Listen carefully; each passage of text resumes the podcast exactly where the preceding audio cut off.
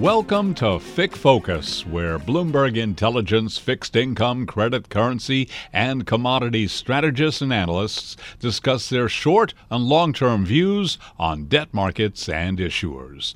Now, here's the Bloomberg Intelligence FIC research team.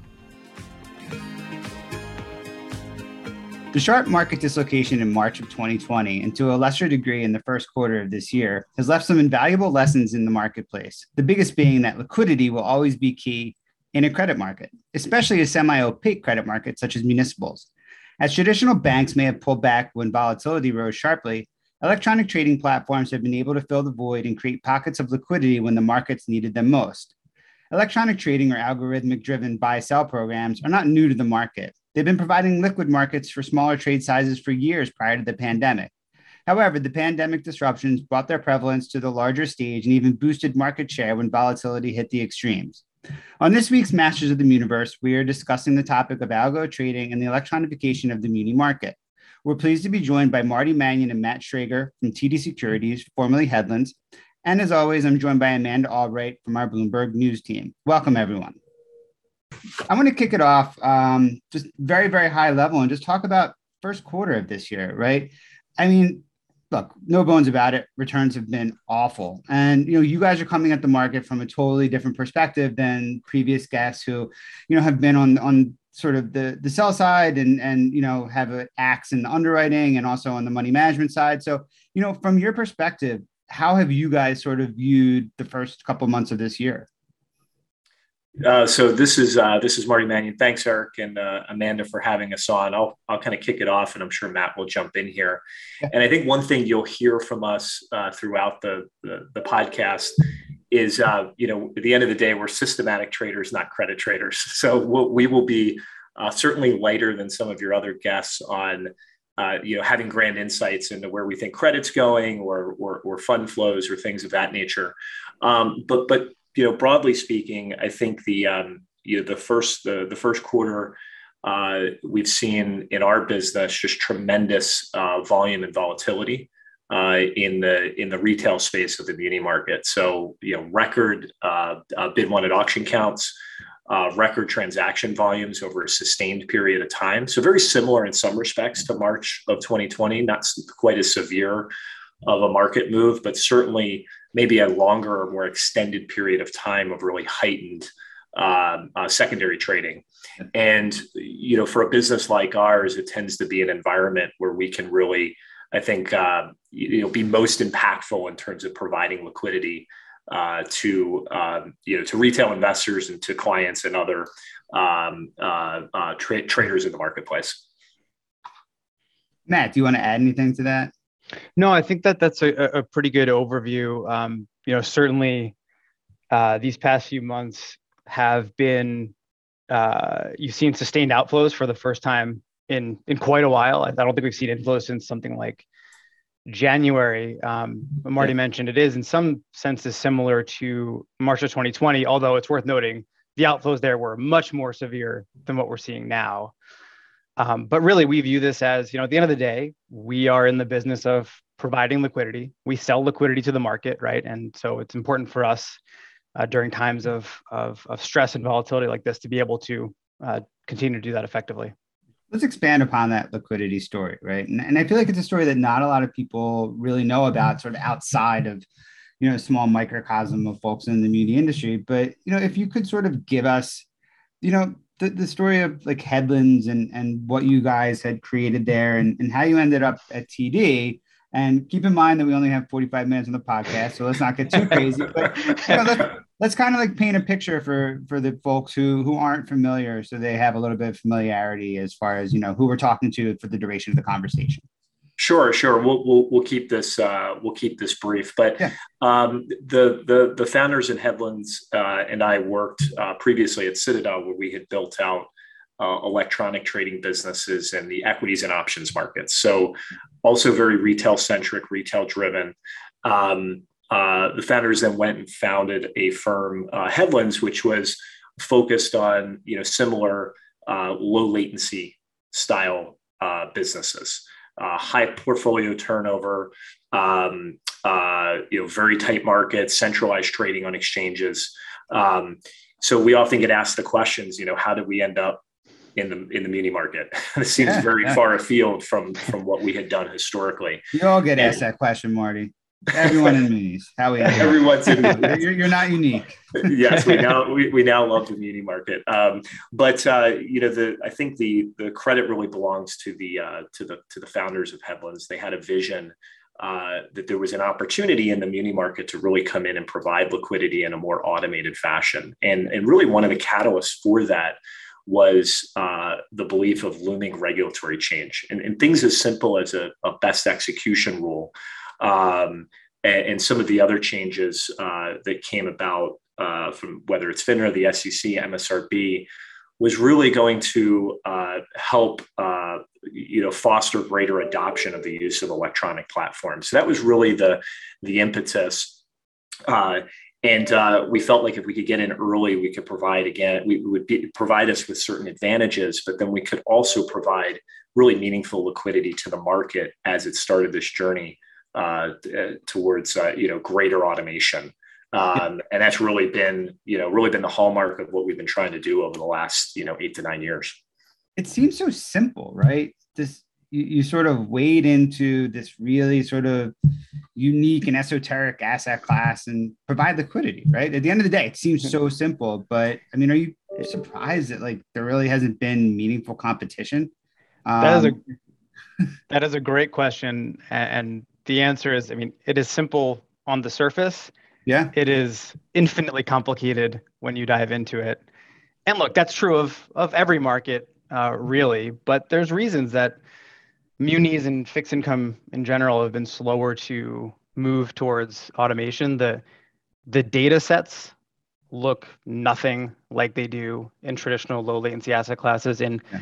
in equities, you've got something like a few, a few thousand liquid uh, symbols in the yeah. US in munis, you guys all know this, you've got millions, millions of symbols. And the canonical case for any of them is that, you know, if you look up a random bond in the muni market, probably hasn't traded in three weeks and it's got no bid and no offer. Yeah. So the challenge is how do you come up with the right price yeah. for something like that, right? And I think that it's been, um, if you come at it with a traditional low latency lens and you try to apply the same techniques that work there, you will be disappointed, right? Yeah. Now, we very much we'd like to say we have low latency DNA, right? We come from from that world, and we very much try to apply and adapt high level techniques that work in that world. But the but the truth is, all the specifics have to look very very different. Yeah. And look, I think that over time you will absolutely see more competition, but it's a it's a journey, and we we know that firsthand because it's taken us you know nine years to to build this up. Matthew, can you, because just the word simple, I was trying to wrap my head around this space and it's taken me a while and I'm still learning about it. Like what, what do y'all's day-to-days like look like with, you know, automated trading? Like what does that look like on a day-to-day basis? That is a great question. And you know, you're still learning about it. We're all still learning about it. Right. Um, I think that, much that, of the market thinks you come in and just turn your machine on in the morning. Right? We all go home. Yeah. Licks off at, at the end of the day. Yeah, uh, it is not like that at all um, and Marty can can certainly jump in here. But um, you know, in a lot of ways, we are a, a, mixture between a a traditional trading business and a software business and a quantitative research business, yeah. right? So you know, out on our our floor over here, we've got a, a part of the part of the floor that I think would look somewhat familiar to most people in the market. Uh, you know, with traders and, and some distribution guys who do a, a fantastic, excellent job. Um, but then if you move a little bit, I like to say it's sort of organized. That you move from the uh, the, the least nerdy to the most nerdy, right? Yeah. And so you start getting more towards the quantitative researchers, the software developers, um, and in order to support, you know, a, a business that can uh, transact in the scales that we do in in, in these markets, uh, it's quite the engineering effort. It's quite the quantitative research effort, and that journey never ever stops. And so, you know, we've got our traders doing, you know, trader risk trading risk management activities, but we've also got our, our researchers, our mm. software developers every day working to improve the system, improve our pricing, expand other asset classes, which is something we could talk about at some point, yeah. uh, et cetera. Yeah, and the only the only thing I'd really add there, Matt Matt hit it uh, perfectly is how tight the feedback loop is. So we really do think about um, our team that are in you know research roles, development roles, software engineering roles as being very integral to the whole front office process. So it mm-hmm. is part of the the same team. We've got the whole group sitting on the desk together, and so you know we can we can provide a, a, a, very tight loop on what we're seeing in the market what kind of trading ideas do we have ways that we can potentially improve modeling and have that have that feedback into the into the team that's developing the infrastructure and the and the models. The catchphrase for us is no silos. We don't have back office front office. Everybody's front office right? Everybody is contributing directly to the success of the business. You know, what's interesting is like there, there's been so many attempts by people who have come from outside of munis to try and apply a business model to munis that in theory should work, right? And they, they failed. And I almost like think about it like all the, the pirate skeletons that the Goonies found on their way to like One Eye Willy's treasure, right? Just all these failures. But somehow like you guys have managed to sort of break through and be successful in, in applying this sort of approach that works cross asset. And, and I think that really speaks volumes about where our industry goes in the future in general, right? That this really has taken hold. But I think what's more important is that TD came along and was willing to write a very big check to back this up, right? So, like, talk to us a little bit about, and you know, not so much the financials of that deal, but just like sort of what that signals to you guys as far as commitment to this space and where you think growth will be going forward. Sure, I can. I'll take a, a shot at this first. So, okay. we the um, you know, we had uh, we had uh, built a successful business at Headlands. It was a fantastic place to start an operation like this. As Matt mentioned earlier, we have this kind of low latency DNA. Uh, it's a very very kind of forward thinking shop. Um, uh, and we were able to, you know, scale the business to a certain degree uh, as, as, part of Headlands. Mm-hmm. Um, but I think what's what's interesting about the muni market, and this is true of other fixed income products as well, is they are much more uh, balance sheet intensive than some of the other you know markets or businesses that we've been a part of. And so i think we made the kind of collective decision that what we had built actually might be more valuable inside a larger financial institution where you can extend extend more capital or balance sheet to the business and really scale it. In addition because these markets are so uh, fragmented and kind of OTC driven. You know, access to a large kind of institutional client base uh, is is critically important, and that's another place where if you're part of a, a kind of larger financial institution like a TD, which has this kind of global footprint and, and a huge institutional base, uh, you can really scale the business in all sorts of interesting ways, both within munis, but then also in other you know adjacent you know products and asset classes so we were uh, we've been you know thrilled to be part of you know kind of the td family and group. Uh, the transaction closed in july and we're still very early uh, in the journey. But uh, we think there are all sorts of interesting ways that we can you know partner with our new colleagues who have real expertise in other parts of the market uh, and we can bring you know our skill set our automate our automated model and hopefully um, you know provide real value uh, again in munis and also in other channels anytime you have an acquisition right there's always sort of the challenge of um, you know merging two entities and being uh, you know a fit from a stylistic standpoint cultural standpoint. You know have you experienced any growing pains you know assimilating into a very large institution at all?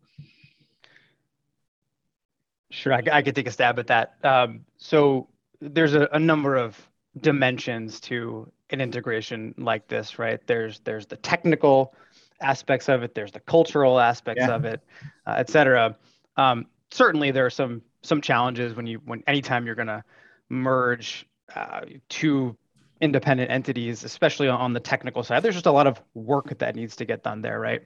Um, and that will get done over time.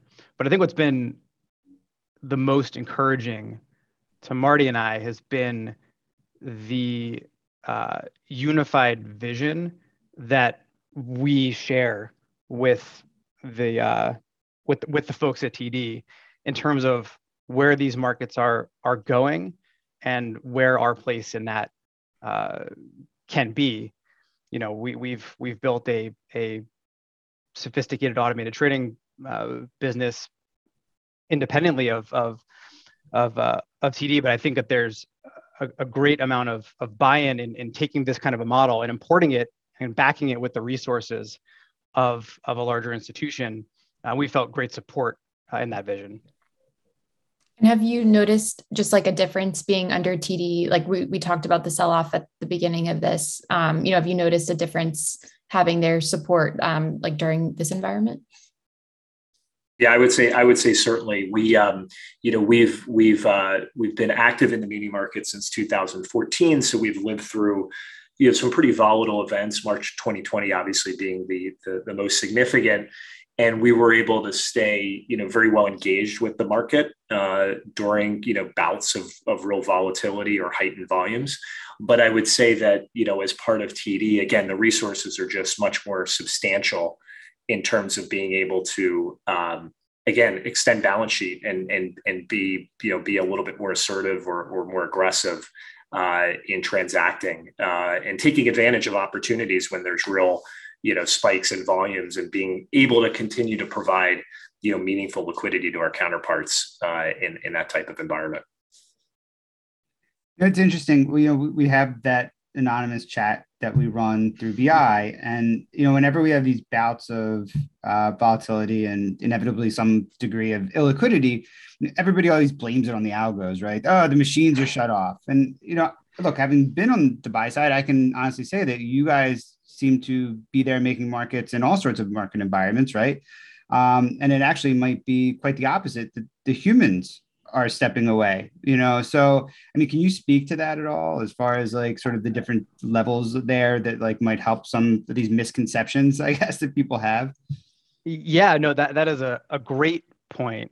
Um, and you know, far be it from us to uh, uh, you know call out what what different different market participants are are doing during times of of stress but we could say for for our part uh, if anything we are more committed and more engaged during times of of volatility uh, we've we've certainly never never turned the system off and never mm-hmm. intend to uh, because it's really important for our clients during during those time periods to uh, provide liquidity when you when you talk about algos versus humans i think there's an, an interesting and maybe under discussed dimension here, which is so let's go back to March of 2020. The, the muni market is selling off by 50 basis points per day, which is unheard of, right? It's a total total liquidity vacuum. Volumes in the market are exploding. And what we saw were the number of RFQs that come out every day spiked to something like 60,000 a day. Yeah. Right. That's what we were seeing during that time period, which was like up 3x or something like that from from earlier. If you're a human, I have a lot of sympathy for a human trying to provide liquidity to that that market. I mean, how in the world are you going to get to 60,000 RFQs a day, right? For us, you know, the, the beauty of a fully automated approach is that the marginal cost of us emitting one extra bid price is effectively zero, right? Right. And so we were able, even just for sort of mechanical reasons, to stay really engaged in the market as volumes and volatility uh, peaked. Yeah, yeah, and, and and just the one, uh, I think Matt put it perfectly. The one additional comment I would make is when things are moving that quickly, we know in our market, you're often resetting levels to, you know, MMD scales, which may come out, you know, a handful of times a day. But when you have that type of activity, that type of secondary market activity and uncertainty and volatility, the ability to dynamically reprice your uh, your inventory and, and reprice uh, your bids on on uh, bid one ins and RFQs really becomes critically important. So if you can do that effectively and you can manage your inventory effectively through that that repricing process, it allows you to stay more fully engaged uh, with the market, even when things in, in, in, that period were, were kind of moving in one way for a period of time and really selling off uh, quite aggressively. Well, I'm certainly disappointed to hear you're not using BVAL to reprice several times a day. I mean, that, that's the whole model, Eric. That's all we use. oh, there you go. Well, so Marty misspoke, obviously. Uh, I had to get some clarity there. Um, So, I mean, like, I, I, guess this leads me to a separate question, right? So, you have these bouts of illiquidity, and you know, MSRB put out this interesting white paper sort of after the whole events of you know early 2020, and and look, they spoke about this mystery firm who was able to come in and sort of you know fill this void, and and you know, I don't know who it is, I could take a guess, but I mean, have you, if the MSRB were to write another white paper on the last three months, would they be talking about this same firm again in a different capacity? You know, would, would those trends hold true? Yeah, we, we I, think, think, yeah, go ahead, Matt. I was going to jump in, Marty, but I think broadly speaking, yes, the, the, the trends would would hold true. Okay. Now, this is not as severe as March of 2020, um, but I think that well, it, it depends it, who you ask. it's longer yeah. than March of 2020. Yeah, there's certainly and, some pain and, out there. Yeah, and, and I would I would mention, you know, we certainly appreciate the fact that you know we were early to this, but we're certainly not alone, uh, mm-hmm. and so it is a more and more competitive space. In fact, we often we we run a um, uh, a credit trading business, and and you know in in in uh, many ways the credit markets are further along in this journey or this story. And so uh, we are very cognizant of the fact that there's other people out there doing it as well. And I think the, the, the participants who can stay really engaged uh, in this type of market are those that have some type of automation uh, in the electronic trading process, at least for the, again, the, the, the, the retail sizes where uh, you just see this explosion in the number of uh, RFQ requests and, uh, and and requests for inventory. What's what's holding back this space, if if anything? Is it you know not having enough data? Like what what would be helpful in terms of growing this space, not only at your firm but just generally? You know, I, it's a really good question. I'll take a shot at this. I'm sure Matt's going to have a lot to add. I think um, historically spreads had, especially for retail sized orders had always been you know quite wide i think with automation and you see this in other asset classes equities being a good example certainly options where you have a, a large retail presence if you can remove some of the friction involved in in the execution process if you can and, and, this was especially true over the last decade or so in a very low interest rate environment if it's expensive to to round trip a bond to buy and sell bonds that makes it more difficult to kind of grow the overall secondary trading ecosystem. So i think what we've seen in other asset classes is as spreads tighten as the market continues to become more efficient it becomes easier for end investors or, or other market participants to come in and, and transact in that market you know more frequently. So i think that that certainly is uh, is one catalyst. And we've seen that uh, again msrb puts out really good numbers on this.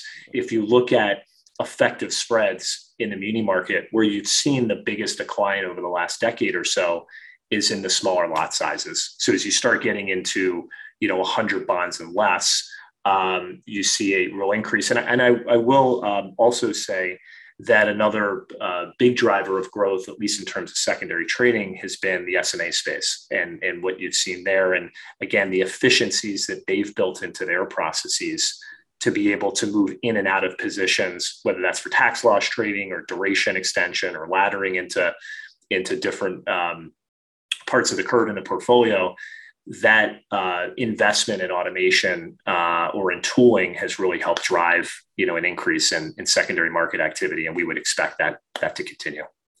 Agreed. You, guys had um, sylvia yeh from uh, from goldman on a few weeks ago um, and she made i think a very insightful comment which is that in in some respects the proliferation of market participants like us has helped her business expand, you know, reduce account minimums, et cetera, because there's actual liquidity on the odd lots now. And, and, and I think it's also worth pointing out that the same thing is true in reverse, right? Uh, more volume uh, moving into these smaller sizes, SMAs, the growth of SMAs uh, really enables businesses like ours as well.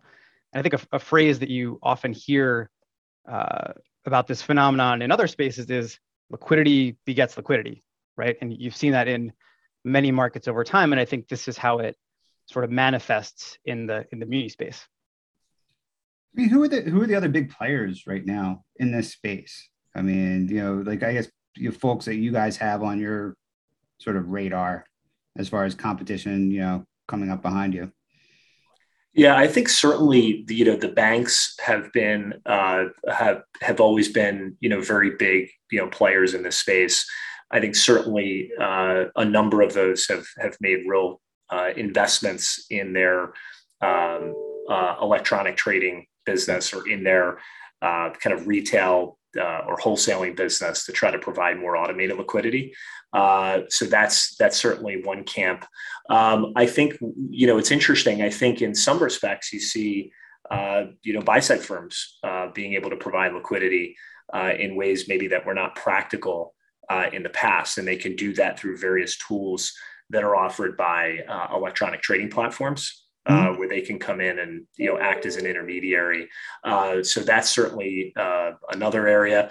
And then I just think generally, you know, over time, you would expect to see other you know proprietary type firms, uh, uh, electronic trading firms that would drift into munis. Certainly, that's been the case in something like IG credit or high yield credit, where yeah. Uh, those players have been have been quite active. Do you think like so? an area that I find very interesting, and, and, I'm sure we'll cover it on a later podcast, is, is basket trading or portfolio trading. And it really hasn't taken a foothold in munis, right? But it's a, it's a natural offshoot from what you guys are doing. It's just sort of a different way to sort of, you know, cut that basket. Do you see that gaining hold from your seat in a meaningful way over the next, let's say, 12 to 18 months? Yeah, so it'll be interesting to see. Certainly, it's a big part of the the credit markets, um, mm-hmm. and there's a natural interplay there with yeah. ETF trading as well. Yeah. Uh, and a lot of ways you could take, take take the portfolios and cross them into the ETFs. Yeah. Um, in in munis, we have not seen a ton of it yet. We've seen a little bit, yeah. some some initial forays. Um, I think we would not be surprised to see it uh, gain some some traction, but we have not seen a ton of it yet. Um, I'm gonna ask: Is that something that you guys could offer? Is is that a dumb question? Oh no, no, no, no dumb questions, and no question. We, in fact, it's a, it's a really natural extension of of what we do, right? I mean, what's from from our perspective, what really is the difference between the the the forty thousand RFQs that we see already throughout the day, and you know, a thousand of them packaged up in one bundle? That's sort of there where I was There going. is really no, yeah, yeah, there is really no difference for us. Um, so we would be more than happy to provide liquidity to baskets if things if that does uh, prove to add value to our counterparties we just haven't seen too much of it yet yeah what do you um, think okay i was going to say that, so i mean like taking that one step forward right wouldn't that improve liquidity in a way? Because wouldn't that draw more like let's say like non-natural muni buyers in if they could just say hey i want to get put up on you know 50 million in munis you know just build me a portfolio right from scratch right? And you guys can just pick it out from inventory that you guys have or you know i would just think that would like actually improve liquidity. Well did you run into an and, and marty will jump in here. You, you do run into an interesting uh, dynamic in munis that is different from credit which is related to the fact that you can't short munis mm, right? and so that if you think through it that kind of uh, limits what you can do on one side of a basket right? So if somebody comes to us and says we would like to sell you X million dollars in munis, we can easily provide a price to that entire basket. Conversely, if somebody comes in and says, Can you please sell us X million dollars? Well, we of course can pick those out of our inventory, and we do have a substantial inventory. Yeah. Um, but we're limited because we can't go short, right? And so there's a little bit of a constraint on, on that side of things, but certainly on on the other side, on the on the on the selling side, I think your your your story makes sense. Are there any other um, parts of the market? I know that y'all focus more on um, investment grade munis. Um, you know, would you look at high yield? Like, where are you kind of seeing growth opportunities? Yeah, I think we we uh, we uh, are again really excited about being a part of TD and what those opportunities look like now that we're uh, uh part of a you know a bigger bank that does have a presence in uh, public finance or in you know more institutional size trading or, or certainly could do things in the uh, in the more high yield part of the market.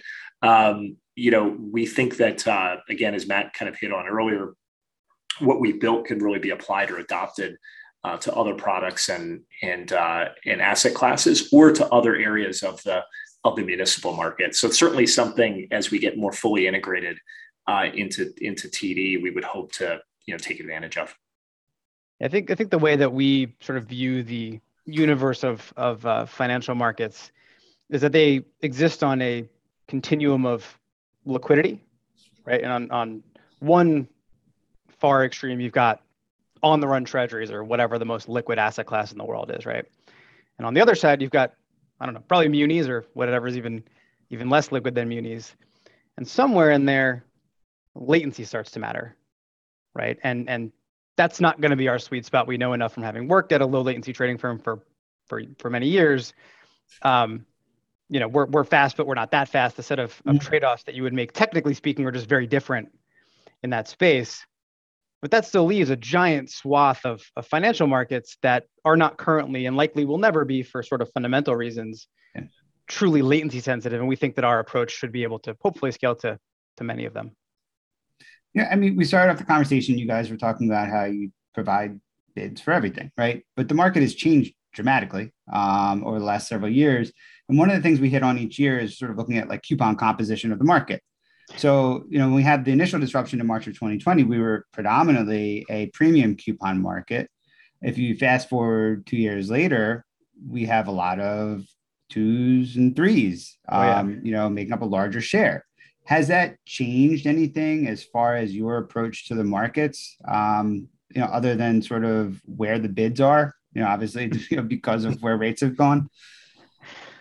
So I look, I think Marty used a good phrase earlier in this conversation, which is that uh, you know we're not uh, credit traders, we're systematic traders, and uh, at the end of the day, we are trying to mostly reflect where supply and demand are in the market, right? So as rates uh, you know skyrocket, obviously the natural point where supply meets demand for different coupons will change dramatically, and we're certainly seeing that. Yeah. Um, but at the end of the day, you know, our approach, our system, our, our modeling, what have you, its goal is to reflect where current trading conditions are. Um, and so from our perspective, you know, we don't have to change that much other than reflecting current market conditions, but certainly those conditions have changed. Where where twos and threes trade relative to five, I mean, is totally different than where it was a year ago. Well, I, I guess it's sort of like my point, right? So there was probably a couple weeks where I don't think anyone could accurately say where those bonds should be trading because we were dealing with Tough. you know consistent rise in rates, and there didn't seem to be a firm bid side um, as far as dealer desks for those you know discount coupon structures. Um, and it's like the proverbial falling knife, right? So it's like how do you how do you establish where the bid side would be? And this is a completely mm-hmm. like you know just naive question. You That's know, how do one. you guys find a place where you're like, all right, we think this is where the market is, even though there's probably no one else around us willing to sort of corroborate that feeling. Yeah, no, I mean, it, it, go ahead, Matt. Uh, it's a great question, right? And some of it gets into the quote unquote secret sauce, but uh, but really, at, at the end of the day, uh, we are trying to manage our flows, right? And and and what we've always almost surprisingly been able to find is that even in the depths of of the the worst market conditions in, in March of 2020 um, and, and other times that we've always been able to find the other side of the trade mm-hmm. right now it might be at very adjusted levels it might not yeah. be where you where you want the prices to be right but we've always been able to find buyers and as long as we can find buyers well then we know we know where we can buy yeah right um, and so at the end of the day, obviously there's a lot of stats and math and machine learning, blah, blah, blah, that goes yeah. that goes into it. But at the end of the day, it's where can you buy, where can you sell? Yeah, and I, I think Matt's exactly right. And, and Eric, if we were, if, if this is where, you know, we were seeing ourselves in a situation where we were unable to turn over that part of the portfolio or we, we, we cannot find buyers, then of course we would have to, you know, kind of reset, you know, pricing. And I think it does also speak to how critically important it is to be able to um, you know dynamically update pricing of your inventory right? Because you're going to end up needing to move that. And so a can you can you can you update pricing uh, quickly? And then you know b can you can you access a broad network of of clients or or market participants on the other side? So the distribution element there really becomes you know very important. You know you not only have you adjusted the levels but people can find them and they know that they're that they're out there and they can interact with them quickly. What's like average age of portfolio of uh, portfolio line items? I mean do you guys have like a like a certain aged limit where you're like all right we're doing it wrong. Hmm. Um, we got to tweak things. I mean what's that number for you guys yeah that, that that's a good question and a lot of firms out there do have strict limits um, historically we have not had a strict limit on anything. We we we look more at aggregate statistics. Yeah. Um, you know, when you have as many line items in inventory as we do, eh, you're always going to have just for no reason other than probability theory, some outliers that stick around for a long time. Mm-hmm. Um, but on average, you know, we're holding we're holding bonds for a couple weeks, something like that. Okay. And it and it could vary given the market conditions. I would say, you know, we always are looking to turn the portfolio over every month or so, and then that can you know that can that can adjust or change given the the, the market conditions. You and every other dealer desk, right? exactly. exactly. I'm curious, just as like a market maker who is kind of, it seems like you're saying that you're kind of agnostic on which way the market ends up going, but what color are you picking up on about um, you know who is buying and who is selling obviously mutual funds seem to be selling but um, what color can you provide on just kind of the market right now? Well, it's it's interesting. They are net selling, but they're not only selling, right? And that's what we see in a, in a lot of cases. So yes, there's been net outflows for sure from the market, but that doesn't mean that everybody is trying to exit. In fact, I think there are a lot of people that see real value in munis at these levels, and far be it value. for me to say but I would say that they're right. There, I think that they're probably right. Um, and so you know what we've seen is yes a lot of selling but also a lot of buying from really all all types of counterparties and the net result from our perspective is a cheapening of levels just reflecting supply and demand but a massive increase in volumes right and sort of the value of the liquidity that that we can provide which has been all in all a, a positive thing for us has this has this sell off come at almost like the wrong time of the year because like to me like I, I think that there's a lot of things going on in the marketplace that are like really clouding issues, right? So Amanda wrote something this morning and was talking about the amount of um, bid wanted items, right? It was like what ten thousand. Amanda, was that right? I think it was yep, something around there. Right. Sorry, yeah. but I mean, like, but look, I, I just got my tax bill, and like, like yep. it, it, makes my heart race even thinking about that phone call I got from my accountant. But I mean, I'm sure a lot of people got similar calls. So I mean, like, is a lot of the selling right now coming from people just throwing munis out because they are proverbially the first things to get sold and people don't want to take equity losses, you know, to pay tax bills? Is that sort of like clouding some of the issues right now? It's a good question, and I don't I don't know that either either of us have any grand insights. I will say it's been interesting that we've seen these kind of elevated auction counts really dating back to December, which you which you would have expected to some degree because I yeah. think there was certainly uh, a fair amount of tax loss uh, trading at the end of the year, sure. given that you did get a move in rates going into into, into year end. Um, but then that has really persisted, you know, throughout the last you know three to four months, and and I think in many ways it's it's been um, you know it's been munis following you know the, the, the rate action and some of the other macro uh, events in the marketplace and. Um, you know what we've seen is is when you have gotten little pockets during the last you know few months where things have stabilized, uh, you know, treasury rates have stabilized or even get a, a bit of a reversion, um, you've seen munis stabilize and start to catch up a bit. But as soon as you start to see that, uh, you know, that, that sell off pick up again, munis tend to lag uh, you know the performance elsewhere and you see these these significant outflows that we've been seeing which to some extent are certainly driving a big part of the um, uh, the, the, the spike in in uh, in auction counts. Um, so we, again, we always say we wish we had you know greater uh, kind of insight and expertise on, on you know exactly what's happening uh, with the end investor, you know, or different types of investors. Uh, but ultimately, we're trying to make sure we can respond to that you know to that heightened activity, you know, no matter what the catalyst is. And maybe just shifting gears a little bit to talk more about kind of industry trends. Um, I'm interested in just recruitment and what talent looks like in automated trading. You know, is it engineers? Is it trade? It sounds like your team is a mix of both. So maybe you can talk a little bit about the recruitment pipeline and how that is. Uh, definitely, it's a thing we think about a whole lot, and it is, I think it's safe to say, quite different than uh, for us than what it looks like on some traditional uh, trading desks. So I think I mentioned earlier, but we we tend to think of ourselves as much as a software firm, like a Google or a Microsoft or an Amazon, as we are a trading firm, right? And in fact, we we hire people from from places like that. Um, and so look, we we do have a, a fantastic team of traders, risk managers, um, you know, distribution experts, et cetera. Um, but we also have a team of world-class quantitative researchers uh, and a team of world-class software developers. Um, you know, those quantitative researchers come from other banks, but they also come from you know other other proprietary trading firms, hedge funds, et cetera. And the software developers sometimes come from other banks, but they can also come from, like I said, Amazon, Apple, et cetera.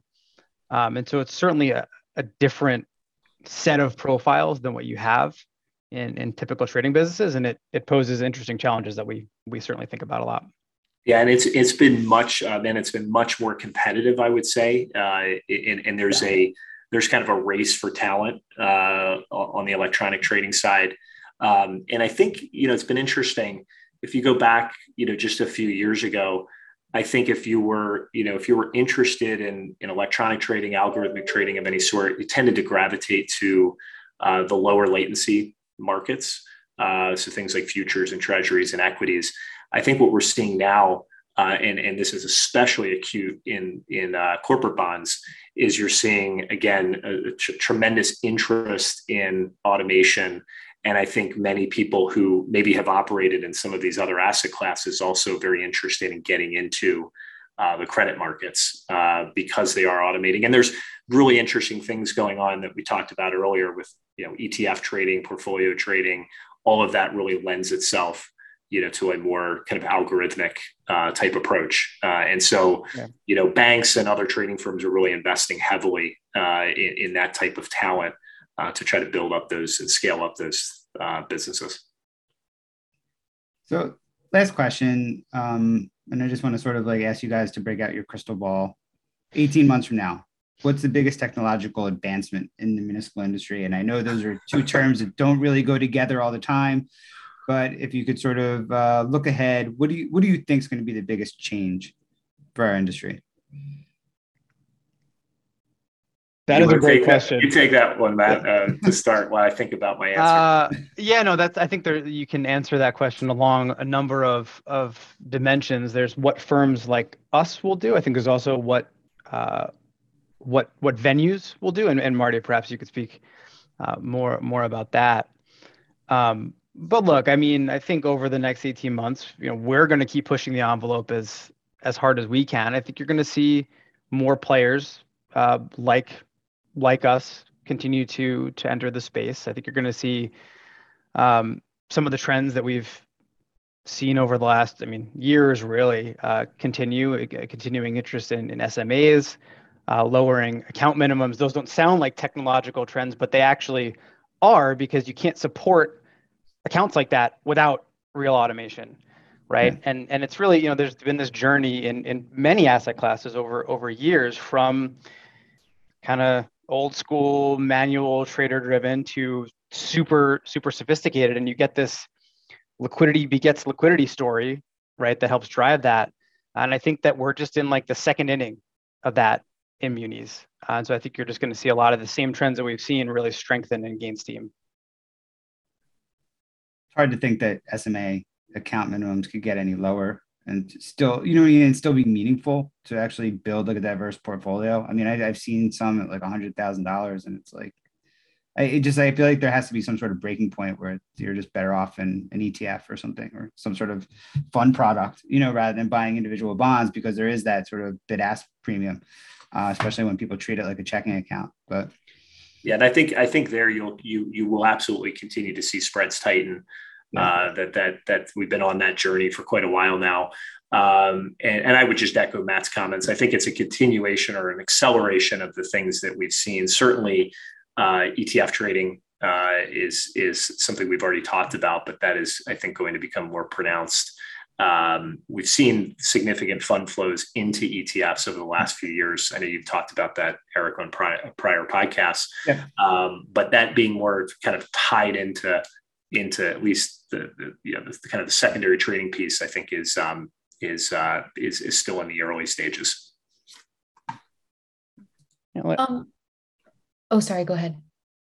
No, I, I mean I was just going to add a, a, minor a minor point, but you know you, you think about the muni market and how in, in some ways how far it's come in terms of of electronic trading and you know a lot of the trade count still happens or, or happens electronically nowadays. We do you know thousands, many thousands of trades a day, but when you look on a notional perspective, I think that the numbers are something like 20% of volume even hits an electronic venue, right? Now, look, that that number is it going to go to 100%? No, but we we personally don't see any world in which that doesn't move meaningfully upwards over the next, you know, is it going to be 18 months? Is it going to be 10 years? Who who knows? Um, but I think you're you're going to see more and more volume move uh, move electronic. It's already happening. I think it's going to keep keep continuing. Um, okay, so I'm really hesitant to end on a um, dark note because this has been very growth oriented. Is there anything that keeps you up at night, um, at least you know for for your line of business, or is this something that is kind of like a runaway train where there's kind of no slowing it down? I'll take a first shot at this. I think Matt probably has a similar answer. Um, you know, running a business like this does take a, a huge investment in technology uh, it also really requires you to be uh, very thoughtful about you know what's happening in the marketplace. That could be you know new venues coming online, new data sources. Uh, again, there's more entrants that are coming in that are taking advantage of you know electronic trading tools and capabilities in the market. So really, for us, it's it's are we are we reinvesting back into the business? Are we you know kind of scaling the team in the right way? Um, and you know, is there anything we're missing in terms of of new innovations, uh, either on the data or the trading or the or the connectivity front that we should really be uh, we should really be thinking hard about. So, you know, I, yeah. I say we're we're we're uh, we we have we, we always have angst uh, the, the, two of us that uh, that there's something we're missing that uh, um, that uh, we're going to get caught flat footed on. Yeah, markets tend towards efficiency markets tend towards electronification. That train has left the station and it's going whether or not we're with it. We want to make sure that we are on the forefront of that at all times. I mean, this has been awesome. Uh, Marty Mannion, Matt Schrager. Uh, I appreciate you guys taking the time to talk with us today. I, I think the takeaway message is you guys are uh, sort of pioneers in this space and it's only going to get bigger. So glad that we had the conversation. Hopefully, some of our listeners uh, got a little bit of knowledge dropped on them so they don't blame you guys for shutting off the machine. Should we have another 20 days back up again? Or never shut them off. Don't worry. There yes. you go. Never shutting off the machines. So thank you guys again. And we'll catch you on the next episode of Masters of the Universe. Thank you.